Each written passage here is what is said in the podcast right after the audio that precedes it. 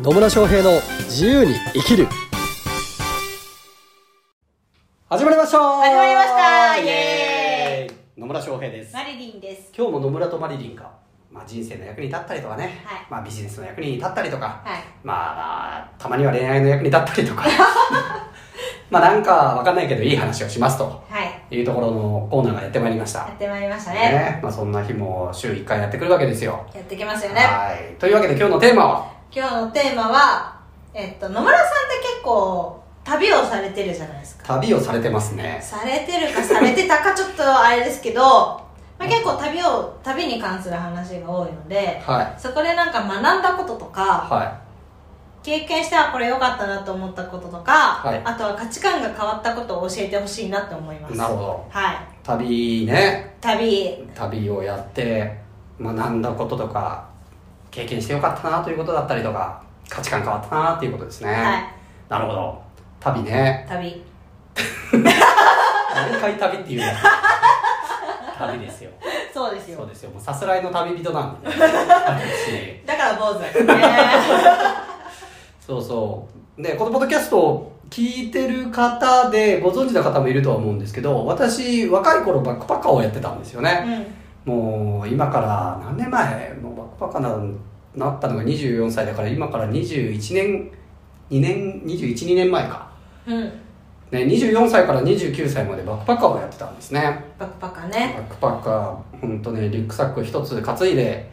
世界を渡り歩いてたわけですよ。素晴らしい。だいたいごねんでねごじゅっかこくぐらいを放浪してたんですよね。ごねんでごじゅっかこく ?ご 年でごじゅっかこく、いちねんじゅっかこく、すごい。そんな綺麗に行ってたわけじゃないけどね、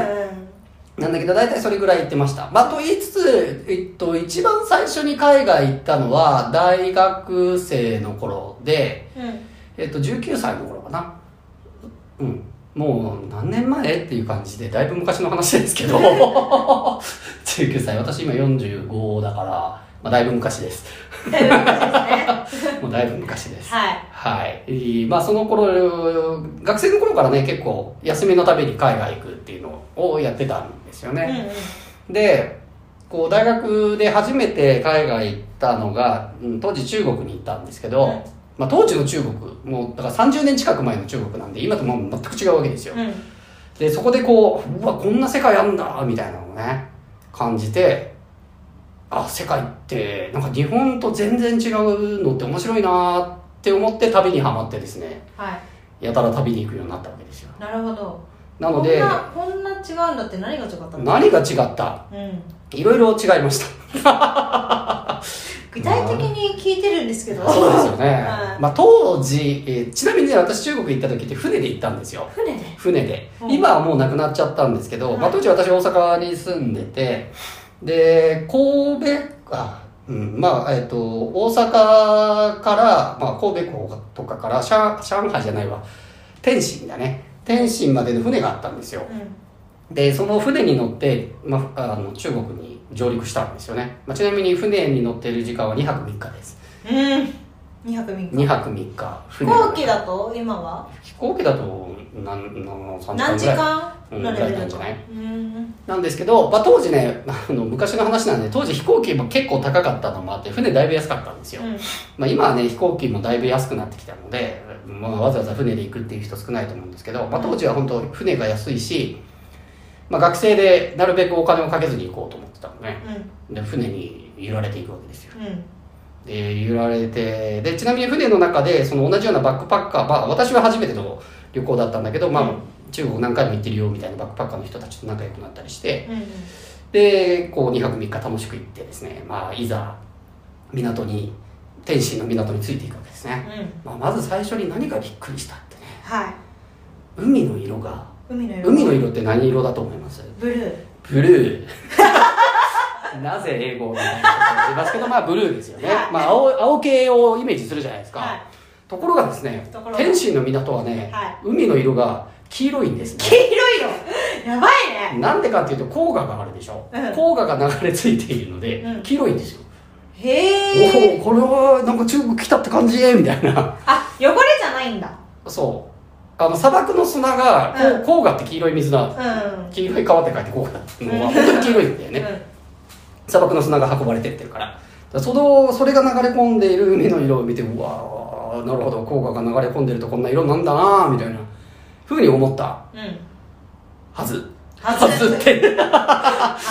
ずなんだよみたいなね、うん、でまあまあそれはだから、まあ、全然日本と見える風景が違うっていうのはもちろんあるんだけど、あとまあ降りた時にですね、すんごい人に囲まれたんです。どういうことですか？客引きに客引きに客引きに客引きにへえ、バスの客引きがすっげえ多い多かったんです、当時。あ、そうなの。そう、港に着いたら、港からやっぱ都市、あの都心部というか、うん、に行くのって移動しなきゃいけないじゃないですか、うん、で公共交通機関とかそんな発達してるわけじゃないから、すんげえこうバスの客引きとかが来るわけですよ、うん、もうそれがね、もうすごい人数みたいな。で日本でなかなかないでしょ、そんなね、そんな人気者になれることない。まあ、人気者かどうかわかんないけど、うん、日本ってあんまりそんななんかこうごく強引にっていうとちょっと言い過ぎかもしれないけど、うわーってこうこっちこっちとかって言われることないじゃないですか、うん、でそれを見た時にすっげえこの人たちエネルギーあんなみたいな感じを受けたりしたわけですよ。でかと思いきやですね、で、まあ、そこからまあ北京に移動、まあ、天津から北京で車でにじかんぐらいだったかな、うん、なんで、まあ、北京まで移動したりしてたんですけど、でね、この当時の中国ってまだこう市場経済とかがこうまだ開放しき、まあ、市場経済がまあ入り始めてはいたものの、まだ国営企業とか多かったりしたので、なんかデパート、国営のデパートとか入ると店員寝てたりするんだよね、うん、へー寝てんのすごいね。あの国営、当時国営だったから別になんか働いても働かなくても給料一緒だから、うんっていうのもあって、こうすげえなこいつらとかと思ってたんですね。で、なんか日本と違うし、で、片やすんげえこう、うん、すごい客引きをする面もあれば、うん、もう全然働かないよっていう面もあればみたいな。極端。そうそう、当時はねそんなんでなんか面白いなと思ったりしたわけですよ。はい、まあそれ以外にもね、あの結構中国の歴史とか好きだったりしたから、うん、まあいわゆるこうまあ故宮、まあ、紫禁城って呼ばれる。出たところとか見るのも面白かったし、万里の長城行ったりするのも楽しかったんですけど、うんまあ、日本で見れないねものを見れたなっていうので、ああこんな世界もあるんだ、なんかもっと知らない世界を知りたいなっていうふうに思ったわけですね、うん、なので価値観が変わった旅をして本当に良かったなと思うのは、そのまあ本当にそのままになるけど世界が広がった、視野が広がったなっていうのがすごくありますよね、うん、だから日本の常識が通用しないわけですよ。そうですよね、うんで、あ、こんな、こんな生き方もあんだとかこんな生活とかこんな考え方とかもあるんだとかっていうのをすごく感じたのが大きかったですね、うんうん、なので旅に出たおかげでこう視野が広がったりとか、うん、あと、まあ、いろんな生き方があるなっていうのをねすごく感じさせてもらいましたね、うん、まあ、何しろごじゅっかこくも行ってんでね。そうですね、それはね本当にすごいなって思います。私は日本だけだからね、まだね私まだ日本だけだからね、まだ日本だけなんですよ、箱入り娘なんですよ箱入り娘だからね、うん、うん、なんでまあ私の場合そうやっていろんな海外を経験してるからこそ、なんかあんまりねこううんと凝り固まった考え方とかをあんまり持たなく柔軟に考えられるようになったんじゃないかなっていうところはありますよね、うん、だってなんか日本人の正しさを外国でいくら主張したって意味ないわけじゃないですか、うんうん、で相手が言ってることも受け入れなきゃ受け入れなきゃっていうか受け入れるっていうのが当たり前になっていくわけですよ、うん、あこの人たちはこういう考え方で生きてるんだなっていうのがこう当たり前に生活をしていたっていうのがあるので、なので私はこう、こう考え方としてこうしなければならないとかこうするべきであるとかっていうのってだいぶ少ない方だと思うんですよ、うん、な大体何でもいいじゃんみたいないいんじゃないみたいなね、うん、っていうのはこのやっぱ旅の経験から出てきてるだろうなっていうふうに思います、うん、だから狭い、まあ、狭い世界っていうかねうーんだけで生きてるとなんか変な常識と呼ばれている、うん、なんかの枠組みの中にうん取り囲まれちゃってて発想が、ね、制限されちゃうっていうことが多くなりがちだと思うんですけど、うんまあ、いろんなものをいろんな世界を見たりとかいろんな文化とか人に会ったりすることによってあいろんな考え方あんだなっていうのでその制限の枠っていうのがかなり取っ払われたのかなっていうのはありますね、うんうん、で別に海外に行かなくても実際人間ってさ一人一人違うわけじゃないですか。そうですね。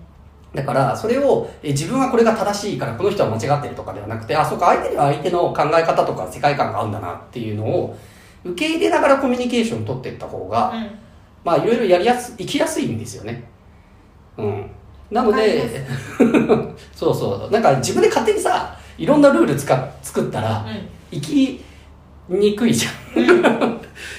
生きやすくはない。生きやすくはないでしょ、うんね、ルールをルールが多いからこれも守らなきゃ守らなきゃっていう風になりがちなんですけど、私はまあ旅を通して本当こうそういう、まあ、も, もちろん最低限のルールとかは持ってるし自分の軸も持ってますよ、うん、なんだけどあの絶対これをやらなきゃいけないとかっていうのはないので、うんまあ、そういう意味でも本当自由に考えたり自由に生きるっていうことができてるのはこの旅の経験だなっていう風に思います。はい、やっぱ人間ね、経験からいろいろなことが生まれてくるので、そうですね、うん、なので経験が本当に一番ですよね。そうそう、なので私はこういろんな国をね旅した経験っていうことから、そういう柔軟な発想だったりとか、あのあんまり決めつけがなくなって、えー、柔軟な発想ができて、まあ、自由な生き方ができているっていうことになりますので、うんまあね、海外に限らずね、こう自分の知らないことを知ってみるとか体験してみるっていうのはね、すごくおすすめだなというところになります。そうですね。はい。はい。というところでね、本当もう旅の話しだすとね、もう何時間でも喋れちゃうんですけど、何時間も喋らない。何時間も喋れないので、はい、まあまたね、えー、なんかこの国の話聞きたいとかっていうのがあれば、リクエストしてもらうともしかすると喋るかもしれないですと。はい。いうところで、はい。まあそんな感じでね、えー、まあたまには旅の話をするのも楽しいなというところでした。はい。というわけで、今日も最後までお聞きいただきありがとうございます。ありがとうございます。また疑問とか質問とかね、コメントとか、あ、こういうテーマを扱ってほしいよということがあれば、ぜひコメントメッセージいただければと思います。はい。それではまた次回お会いしましょう。さよなら。